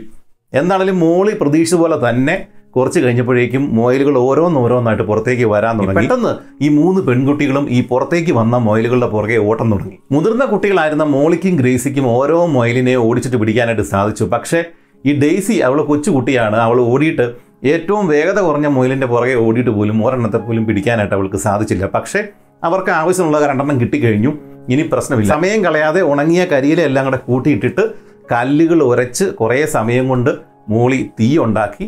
ആ തീയിൽ അവർ ഈ മുയലിനെ ശ്രദ്ധാപൂർവ്വം ചുട്ടെടുത്തു. ഈ മുയലിൻ്റെ തൊലിയൊക്കെ അവർ പൊളിച്ചത് ഒരു വലിയ കമ്പെടുത്തിട്ട്, അറ്റം കൂർത്ത കമ്പെടുത്തിട്ട് കുത്തി കീറിയൊക്കെയാണ് ഇവർ ഈ മുയലിൻ്റെ തൊലിയൊക്കെ പൊളിച്ചത്. എന്താണെങ്കിലും അന്നത്തെ ദിവസം രാത്രി പിറ്റേ ദിവസം രാവിലെ കഴിക്കാനുള്ള ഭക്ഷണം ഈ 2 മുയലിൻ കുഞ്ഞുങ്ങളിൽ നിന്ന് അവർക്ക് കിട്ടി. അങ്ങനെ പിറ്റേ ദിവസം പ്രഭാതമായി. ഇത്രയും നാളത്തെ ഇവരുടെ യാത്രയിൽ വഴിയിൽ ഇവരെ ഭയപ്പെടുത്തുന്ന രീതിയിലുള്ള ഒരു ജീവികളെയും ഇവർ ഇതുവരെയും കണ്ടുമുട്ടിയിരുന്നില്ല. അങ്ങനെ വലിയ വലിയ ആക്രമണകാരികളായിട്ടുള്ള ജീവികളൊന്നും ഓസ്ട്രേലിയയിലില്ല. പക്ഷേ അന്നത്തെ ദിവസം ഈ കൊച്ചു കുട്ടികളെ പേടിപ്പിക്കുന്ന രീതിയിലുള്ള വലിയൊരു കാഴ്ച അവർ കണ്ടു. സാമാന്യം വലിപ്പമുള്ള രണ്ട് കങ്കാരുക്കൾ അങ്ങോട്ടും ഇങ്ങോട്ടും ഫൈറ്റ് ചെയ്യുകയാണ്. ഈ കങ്കാരുക്കളുടെ ഇടയിൽ ഈ പെണ്ണുങ്ങൾക്ക് വേണ്ടിയിട്ട് ഇങ്ങനെയുള്ള ഫൈറ്റിങ് സാധാരണമാണ്. അവർ കൈയും കാലും വാലും ഒക്കെ വെച്ചിട്ട് അതിഭീകരമായ രീതിയിലാണ് ഈ ഫൈറ്റിങ് നടത്തുന്നത്. ഇത് കണ്ടിട്ട് ഈ കുട്ടികൾ വരണ്ടുപോയി. ഇവർ പോകുന്ന വഴിയിലാണ് ഈ ഫൈറ്റിങ് നടക്കുന്നത്. ഇവർ വിചാരിച്ചു പെട്ടെന്ന് തന്നെ ഈ കങ്കാരുക്കളുടെ നോട്ടം ഇവരിലേക്ക് വരും, ഇവരെ അതുങ്ങൾ ആക്രമിക്കും. അങ്ങനെ അപൂർവമായിട്ട് കങ്കാരുക്കളെ ആക്രമിച്ച കാര്യങ്ങളൊക്കെ ഈ കുട്ടികൾ കേട്ടിട്ട് തൻ്റെ അനുജത്തിമാർ ഭയപ്പെട്ടു എന്ന് മനസ്സിലാക്കിയ മോളി അവരെ രണ്ടുപേരെയും ശബ്ദമുണ്ടാക്കാതെ മറ്റൊരു മരത്തിൻ്റെ പുറകു വഴി ഈ കങ്കാരുക്കളുടെ ഫ്രണ്ടിൽ പെടാതെ ഒരു വിധത്തിൽ ആ ഭാഗത്ത് നിന്ന് മാറ്റി. ഇതെല്ലാം കണ്ടിട്ട് ശരിക്കും പറഞ്ഞാൽ ഈ മൂന്ന് പെൺകുട്ടികളും ശരിക്കും പേടിച്ചു പോയിരുന്നു. അവരുടെ യാത്രയിൽ ആദ്യമായിട്ടാണ് അവർ ഇങ്ങനെ ഒരു കാഴ്ച കാണുന്നത്. ഇതിൻ്റെ തുടർച്ച എന്നോണം ഇവരെ ഭയപ്പെടുത്തുന്ന മറ്റൊരു സംഭവം കൂടി അടുത്ത ദിവസം ഉണ്ടായി. അത് മറ്റൊന്നുമായിരുന്നില്ല, ഒരു പ്ലെയിൻ അടുത്ത് വരുന്ന ശബ്ദം. അത് കേട്ടതോടെ മോളിക്ക് കാര്യം മനസ്സിലായി, ഇവരെ തപ്പി വരുന്നതാണ്. ഇവർ പെട്ടെന്ന് തന്നെ വലിയൊരു മരത്തിൻ്റെ ചുവട്ടിലേക്ക് ചെന്നു. എന്നിട്ട് ആ മരത്തിൻ്റെ ആദ്യത്തെ ശിഖരം വരെയും ഇവർ വലിഞ്ഞു കയറിയിട്ട് അവിടെ ഇങ്ങനെ പമ്മിയിരുന്നു. നല്ല തിക്കായിട്ടുള്ള ശിഖരങ്ങളുണ്ടായിരുന്ന മരമായിരുന്നതുകൊണ്ട് മുകളിൽ നിന്ന് നോക്കിക്കഴിഞ്ഞാൽ ഇവരെ കാണാൻ പറ്റില്ല എന്ന് മോളിക്ക് അറിയാമായിരുന്നു. ആ ചെറു വിമാനത്തിൻ്റെ ശബ്ദം അകന്നകന്ന് പോയിട്ടും പിന്നെയും 1-2 മണിക്കൂറുകൾ കഴിഞ്ഞിട്ടാണ് ഈ പെൺകുട്ടികൾക്ക് താഴെ ഇറങ്ങാനുള്ള ധൈര്യം തന്നെ കിട്ടിയത്. അവരത്രയ്ക്ക് പേടിച്ചു പോയി. എന്താണെങ്കിലും അവർ പതുക്കെ താഴോട്ട് ഇറങ്ങിയിട്ട് വീണ്ടും നടക്കാനായിട്ട് ആരംഭിച്ചു. പക്ഷേ ആ സമയത്ത് ചെറിയ രീതിയിൽ മഴ തുടങ്ങി. നല്ല വിശാലമായ സമതലമാണ്. അവർക്ക് മനസ്സിലായി ഫാം ഹൗസുകൾ, കൃഷിയിടങ്ങൾ അടുത്തടുത്ത് വരുന്നുണ്ട്. അവിടെയും ഇവിടെയൊക്കെ ചെറിയ ചെറിയ വേലികളൊക്കെ കാണാൻ തുടങ്ങിയിട്ടുണ്ട്. അങ്ങ് അകലെ നിന്ന് പട്ടികൾ കുരയ്ക്കുന്ന ശബ്ദം, വിൻഡ് മില്ലുകളുടെ ശബ്ദം ഇങ്ങനെയൊക്കെ കേൾക്കാനും കാണാനും തുടങ്ങിക്കഴിഞ്ഞപ്പോഴേക്കും അവർക്ക് മനസ്സിലായി ആളുകൾ താമസിക്കുന്ന സ്ഥലത്ത് എത്താറായിട്ടുണ്ട്. വലിയ വലിയ ഫാം ഏരിയകളാണ്. 200-300 ഏക്കറാണ് ഒരു ഫാം, അതിനകത്തൊരു വീട്. 2 ദിവസമായിട്ട് ഈ പെൺകുട്ടികൾക്ക് നേരെ ചൊവ്വേ ഭക്ഷണമൊന്നും കിട്ടിയിട്ടില്ല. അങ്ങനെ മോളി ഒരു കാര്യം തീരുമാനിച്ചു, നേരെ ഈ ഫാം ഹൗസിലേക്ക് ചെന്ന് കയറുക, ഭക്ഷണം ആവശ്യപ്പെടുക. പക്ഷേ അവൾ എന്ത് ചെയ്തു, ഈ അനിയത്തിമാരോട് പറഞ്ഞു, നിങ്ങൾ രണ്ടും ചെന്ന് വേണം ഈ ഭക്ഷണം ചോദിക്കാൻ വേണ്ടിയിട്ട്, ഞാൻ പുറത്ത് കാവൽ നിൽക്കും, എന്തെങ്കിലും കുഴപ്പമുണ്ടെങ്കിൽ നിങ്ങൾ ഓടി ഇങ്ങ് വരണം, എന്നിട്ട് എൻ്റെ പുറകെ വേണം ഓടി വരാനായിട്ട്. ഇങ്ങനെയുള്ള കാര്യങ്ങളെല്ലാം അറേഞ്ച് ചെയ്തിട്ട് മോളി പുറത്ത് നിന്നു. ഈ 2 പെൺകുട്ടികൾ ഗേറ്റൊക്കെ തുറന്നിട്ട് അകത്തേക്ക് കയറി. അവർ നോക്കിക്കഴിഞ്ഞപ്പോഴേക്കും പട്ടി അതിനകത്തുണ്ട്, കുരയ്ക്കുന്നുണ്ട്. പക്ഷേ അത് ചങ്ങലയിലാണ്. അതുകൊണ്ട് അവർക്ക് ധൈര്യമായി അവർ മുന്നോട്ട് നടന്ന് നീങ്ങി. വരാന്തയിൽ ഒരു കൊച്ചു പെൺകുട്ടി കളിക്കുന്നുണ്ടായിരുന്നു. ഇവരെ കണ്ടതോടെ ആ പെൺകുട്ടി അകത്തേക്ക് അമ്മയെ വിളിച്ചിട്ട് പറഞ്ഞു, 2 പെണ്ണുങ്ങൾ പുറത്തു വന്ന് നിൽപ്പുണ്ട്, അവരാകെ നനഞ്ഞു കുതിർന്ന് നിൽക്കുകയാണ്. ഇത് കേട്ടുകൊണ്ട് അകത്തുനിന്ന് വന്ന ആ സ്ത്രീ ഈ 2 പേരെ കണ്ടു. കണ്ട ശേഷം ഇവരോട് അവർ ചോദിച്ചു, ആ 3-മത്തെ പെണ്ണെവിടെ? കാരണം പോലീസ് സ്റ്റേഷനിൽ നിന്ന് ഇവർക്ക് നേരത്തെ തന്നെ വിവരം കിട്ടിയിരുന്നു, ഇങ്ങനെ 3 പെൺകുട്ടികൾ ചാടിപ്പോയിട്ടുണ്ട്, അവർ ഈ വഴി വരാനുള്ള സാധ്യതയുണ്ട്. എന്താണെങ്കിലും ആ സ്ത്രീ ഇവരെ 2 പേരെയും പിന്നീട് ഈ മോളിയെയും കൂടെ വിളിച്ച് അവരുടെ വീട്ടിനകത്ത് കയറ്റി നല്ല വസ്ത്രങ്ങൾ കൊടുത്തു, നല്ല ഭക്ഷണം കൊടുത്തു. എന്നിട്ട് അവരോട് എങ്ങോട്ടാണ് പോകുന്നത് എന്നൊക്കെ ചോദിച്ചു. ഈ കൊച്ചു കുട്ടികൾ അവർ പറഞ്ഞു, ഞങ്ങളിങ്ങനെ ഈ മുയലിൻ്റെ വേലി തപ്പിയാണ് പോകുന്നത്, അങ്ങനെ ആ മുയലിൻ്റെ വേലി കണ്ടു കഴിഞ്ഞാൽ ഞങ്ങൾക്ക് പിന്നെ വടക്കോട്ട് പോയി കഴിഞ്ഞാൽ ഞങ്ങളുടെ ഈ നാടായിട്ടുള്ള ജിഗലോങ്ങിൽ എത്തിച്ചേരാനായിട്ട് സാധിക്കും. എന്താണെങ്കിലും നല്ല വസ്ത്രം, നല്ല ഭക്ഷണം ഇങ്ങനെയെല്ലാം കൊടുത്ത ശേഷമാണ് ആ സ്ത്രീ അവരെ അവിടെ നിന്ന് യാത്രയാക്കിയത്. പക്ഷേ അവരങ്ങനെ നടന്നു പോകുന്ന കണ്ടതോടെ ഈ സ്ത്രീയുടെ മനസ്സിൽ വലിയൊരു പേടിയുണ്ടായി. കാരണം കൊച്ചു കുട്ടികളാണ്, ഇവരുടെ യാത്രയിൽ ഇവർ സുരക്ഷിതരായിട്ട് അങ്ങ് വരെ എത്തുമോ ഇല്ലയോ എന്നുള്ളൊരു പേടി ഇവർക്കുണ്ടായി. പിന്നെയുമല്ല, പല രോഗങ്ങൾ, ന്യൂമോണിയ പോലുള്ള രോഗങ്ങളൊക്കെ പിടിപെട്ട് ഇവർ വഴിയിൽ മരിച്ചു പോയേക്കാം എന്നുള്ളൊരു ഭയം ഇവർക്കുണ്ടായതോടെ ഇവരെ കണ്ട കാര്യം പോലീസിനെ അറിയിക്കാൻ തന്നെ തീരുമാനിച്ചു. അന്നു മുതൽ ഈ മോളിയും 2 സഹോദരിമാരും ഇവർക്ക് ഭക്ഷണം കിട്ടാൻ വേണ്ടിയിട്ടുള്ള എളുപ്പ വഴിയായിട്ട് ഇതുപോലുള്ള ഫാം ഹൗസുകളിലേക്ക് ചെന്ന് കയറാനായിട്ട് തുടങ്ങി. പക്ഷേ അന്ന് മോളിക്കൊരു കാര്യം മനസ്സിലായി, എങ്ങോട്ടാണ് പോകുന്നത് എന്ന് ഇനി പറഞ്ഞാൽ ശരിയാവില്ല. അതുകൊണ്ട് ഇവർ മറ്റേതെങ്കിലും സ്ഥലമാണ് ഇവരുടെ ഡെസ്റ്റിനേഷനായിട്ട് എല്ലാവരോടും പറഞ്ഞുകൊണ്ടിരുന്നത്. അത് മാത്രവുമല്ല, ഇവർ വരുന്ന വഴിയിൽ നിന്ന് മാറിയിട്ട് മറ്റൊരു ദിക്കിൽ നിന്നാണ് ഇവർ ഫാം ഹൗസിലേക്ക് ചെന്ന് കയറുന്നത്. എന്നിട്ട് ഇറങ്ങിപ്പോകാൻ നേരത്ത് വടക്കോട്ടല്ലാത്ത വേറെ ഏതെങ്കിലും ദിശയിലേക്കായിരിക്കും ഇവർ ഇറങ്ങിപ്പോകുന്നത്. അതുകൊണ്ട് ഇവർ പോകുന്നത് വേറൊരു സ്ഥലത്തേക്കാണ് എന്ന് ആളുകൾ തെറ്റിദ്ധരിച്ചോട്ടെ എന്നാണ് മോളി വിചാരിച്ചത്. എന്താണെങ്കിലും പല ഫാം ഹൗസുകളിൽ നിന്ന് ഇവരെ കണ്ടതായിട്ടുള്ള റിപ്പോർട്ടുകൾ വന്നതോടെ ഇവരെ പിടികൂടാൻ വേണ്ടിയിട്ട് പുറകെ വന്ന ആളുകൾ അവർ ഈ ഭാഗത്തേക്ക് എത്തി. പക്ഷേ ആ 2-3 ദിവസം നല്ല മഴയായിരുന്നു. അതുകൊണ്ട് ഇവരുടെ കാൽപ്പാടുകൾ നോക്കിയിട്ട് അവർക്ക് വരുവാനായിട്ട് സാധിച്ചില്ല. ഈ പെൺകുട്ടികൾ മുന്നോട്ട് പോയിക്കൊണ്ടേ. അങ്ങനെ ഈ കുട്ടികളുടെ മഹത്തായ യാത്ര ആരംഭിച്ചിട്ട് ഏതാണ്ട് 1 മാസമായി കഴിഞ്ഞു. ആദ്യമൊക്കെ ഇവരുടെ കാലുകളിൽ ഇവർ ചെരുപ്പിട്ടൊന്നുമല്ല ഈ യാത്ര മുഴുവൻ നടത്തിക്കൊണ്ടിരുന്നത്, വെറും പാദങ്ങളിലാണ്. ഇവരുടെ കാലുകളിൽ ആദ്യമൊക്കെ ചെറിയ ചെറിയ പാടുകളാണ് വീണുകൊണ്ടിരുന്നത്. പക്ഷേ ആ പാടുകളൊക്കെ വീണ്ടും വലുതായി വലിയ വ്രണങ്ങളായിട്ട് മാറി. ഇളയ 2 കുട്ടികൾക്ക് നടക്കാനായിട്ട് യാതൊരു നിർവാഹവും ഇല്ലാത്ത അവസ്ഥ എത്തിച്ചേർന്നു. പക്ഷേ ആ സമയത്ത് മോളി അവരുടെ കാലും പൊട്ടിയാണ് കിടക്കുന്നത്. പക്ഷേ അവർ തൻ്റെ ഈ അനീതിമാരെ മാറി മാറി പുറകിൽ ചുമന്നു.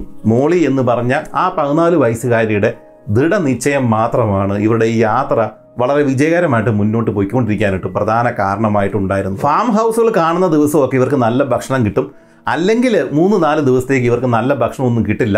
ആ സമയത്ത് മുമ്പ് പറഞ്ഞതുപോലെ ഈ പക്ഷികളുടെ മുട്ടയൊക്കെ കഴിച്ചിട്ടാണ് ഇവരുടെ ജീവൻ നിലനിർത്തിയിരുന്നത്. അങ്ങനെ ഒരു ദിവസം മുമ്പേ നടന്നുകൊണ്ടിരുന്ന ഈ മോളി സന്തോഷം കൊണ്ട് തുള്ളിച്ചാടുന്ന കാഴ്ചയാണ് ഈ പുറകെ വന്ന അനീതിമാർ കണ്ടത്. അവർ ഓടിച്ചെന്നു എന്താണ് സംഭവം എന്നറിയാനായിട്ട്.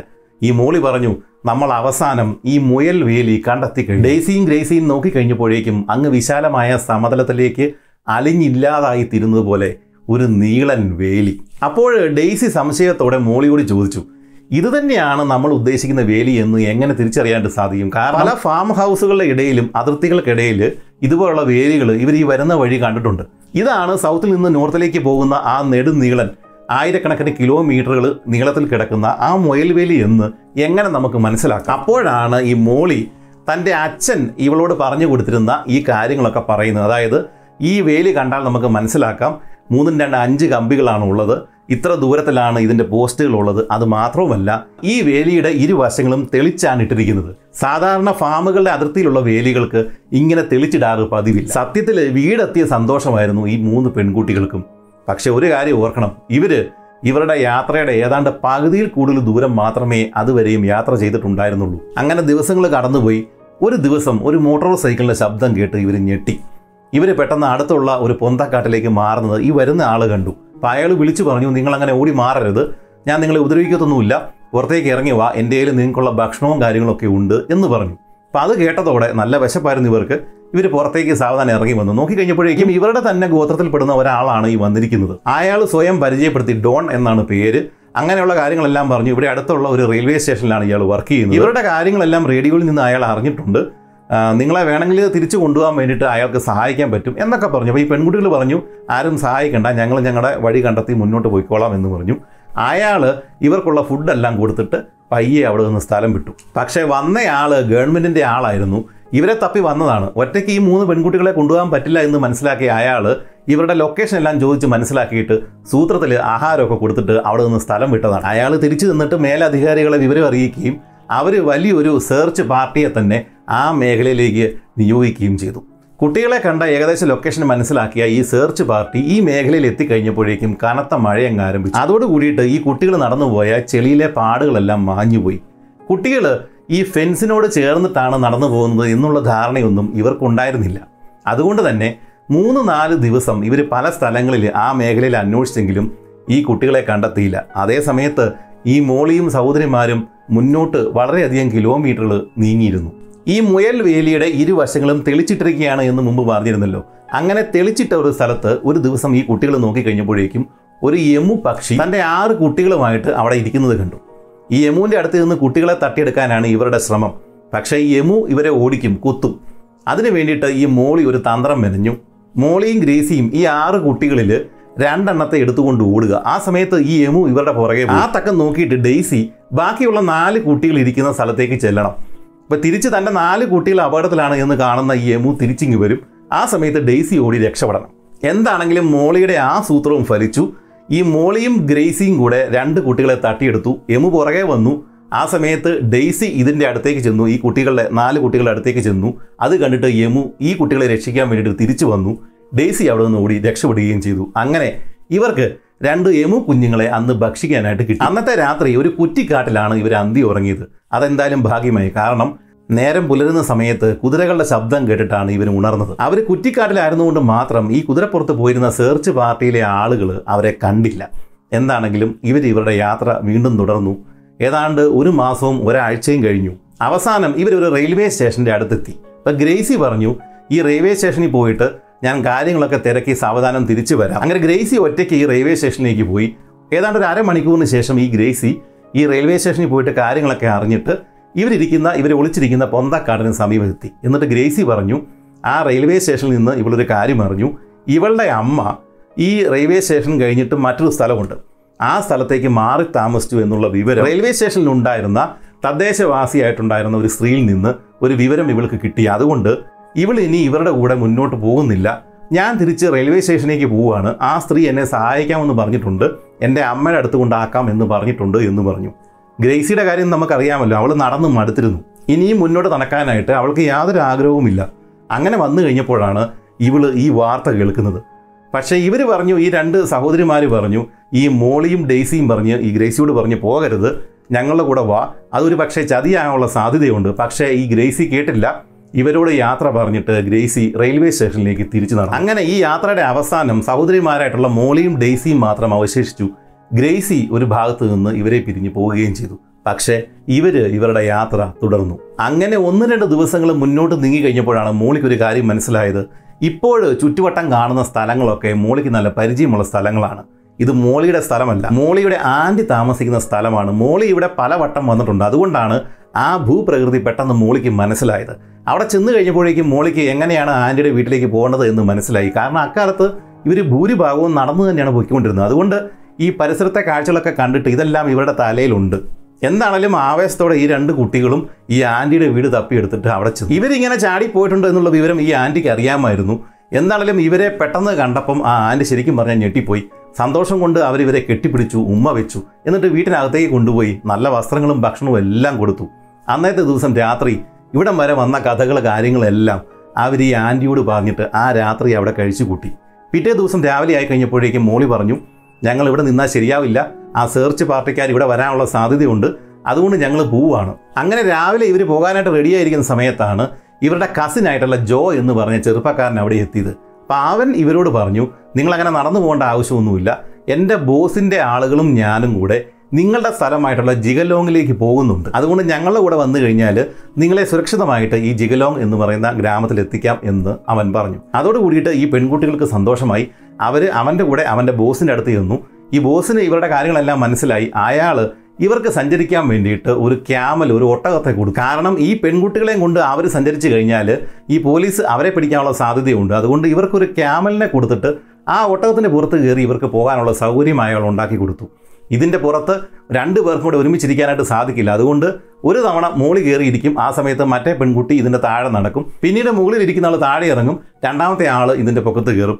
അങ്ങനെ നടന്ന് 9 ആഴ്ച 2.25 മാസം കഴിഞ്ഞപ്പോഴേക്കും ഇവർക്ക് പരിചിതമായ ഒരു ഭൂപ്രകൃതി കണ്ടെത്തി. മോളിക്കും ഡെയ്സിക്കും മനസ്സിലായി അവർ ജനിച്ച് കളിച്ച് വളർന്ന സ്ഥലമാണ് ഇപ്പോഴ് അവരുടെ ചുറ്റുമുള്ളത്. ഇവരുടെ ഗ്രാമത്തിലേക്ക് ഇനി ഏതാനും കിലോമീറ്ററുകൾ മാത്രമേ ഉള്ളൂ.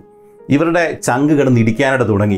എന്തായിരിക്കും ഇവരുടെ മാനസികാവസ്ഥ എന്ന് നമുക്ക് ഊഹിക്കാവുന്നതേ ഉള്ളൂ. ഇത്രയും വലിയ ദൂരം 2400 കിലോമീറ്ററാണ് ഈ പെൺകുട്ടികൾ താണ്ടി. ഇവരുടെ നടത്തത്തിൻ്റെ വേഗത കൂടി.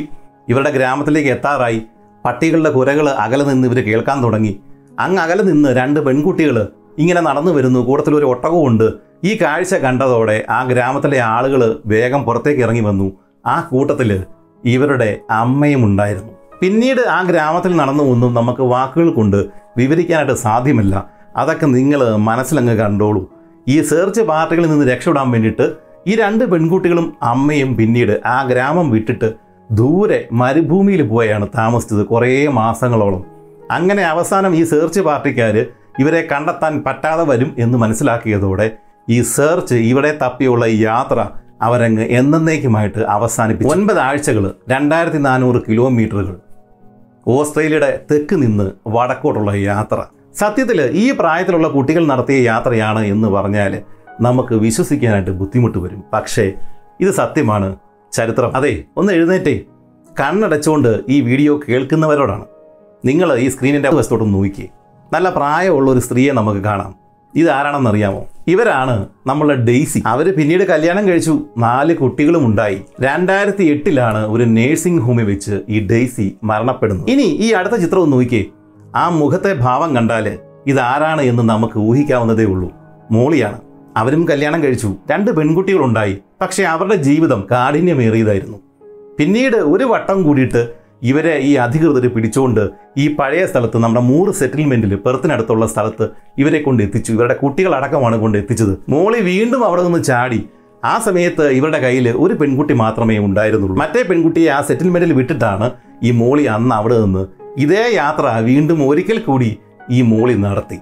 നോക്കിക്കേ, എന്തൊരു സ്ത്രീയാണ് അവർ, എന്തൊരു നിശ്ചയമാണ് അവർക്കുള്ളത്. ഇനി നമുക്ക് അറിയാനുള്ള ആള് ഗ്രേസിയാണ്. ഇടയ്ക്ക് വെച്ചിട്ട് ഇവരിൽ നിന്ന് മാറിപ്പോയ ആള്. ആ ഗ്രേസിക്ക് ഇവർ ഊഹിച്ചതുപോലെ തന്നെ അതൊരു ചതിയായിരുന്നു. അങ്ങനെ അവളുടെ അമ്മ അങ്ങോട്ടൊന്നും മാറി താമസിച്ചുണ്ടായിരുന്നില്ല. അവളെ കുടുക്കുവാൻ വേണ്ടിയിട്ട് ഈ സെർച്ച് പാർട്ടികൾ ഉണ്ടാക്കി വെച്ചൊരു കെണിയിലേക്കാണ് അവൾ ചെന്ന് കയറിയത്. അവളെ അവർ പിടികൂടി, എന്നിട്ട് മറ്റേതോ ഒരു സെറ്റിൽമെൻറ്റിലേക്കാണ് അവളെ അയച്ചത്. പിന്നീട് ഒരിക്കലും ഈ ഗ്രേസിയെ ഇവർക്ക് രണ്ടുപേർക്കും കണ്ടെത്താനായിട്ട് സാധിച്ചിട്ടില്ല. ഇനി ഈ ചിത്രം നോക്കൂ. ഇതാണ് മോളിയുടെ ഒരു മകള്, ഡോറിസ് എന്നാണ് ഇവരുടെ പേര്. ഇവർ തൻ്റെ അമ്മയുടെ ഈ കഥകൾ 3 ബുക്കുകളാക്കി എഴുതിയിട്ടുണ്ട്. ഇതിനെ അടിസ്ഥാനമാക്കിയിട്ട്, പൂർണ്ണമായിട്ടും അടിസ്ഥാനമാക്കിയിട്ടല്ല എങ്കിലും ഈ കഥയെ ബേസ് ചെയ്തിട്ട് 2002 റാബിറ്റ് പ്രൂഫ് ഫെൻസ് എന്ന പേരിൽ ഒരു സിനിമയും ഇറങ്ങിയിട്ടുണ്ട്. അത് എക്സാക്ട്ലി ഈ കഥയല്ല, പക്ഷേ ഇതിനെ ബേസ് ചെയ്ത് നിർമ്മിച്ച ഒരു കഥയാണ്. നിങ്ങളത് കണ്ടിരിക്കേണ്ട ഒരു സിനിമയാണ്. 2004 തൻ്റെ 87ാമത്തെ വയസ്സിൽ ഉറക്കത്തിനിടയിലാണ് ഡെയ്സി ഈ ലോകത്ത് നിന്ന് യാത്രയായി. ജീവിതത്തിൽ ചെറിയ ചെറിയ ബുദ്ധിമുട്ടുകൾ ഉണ്ടാകുമ്പോൾ അസ്വസ്ഥരാകുന്ന നമ്മൾ ഇടയ്ക്കൊക്കെ ഓർത്തിരിക്കേണ്ട പേരാണ് മോളി.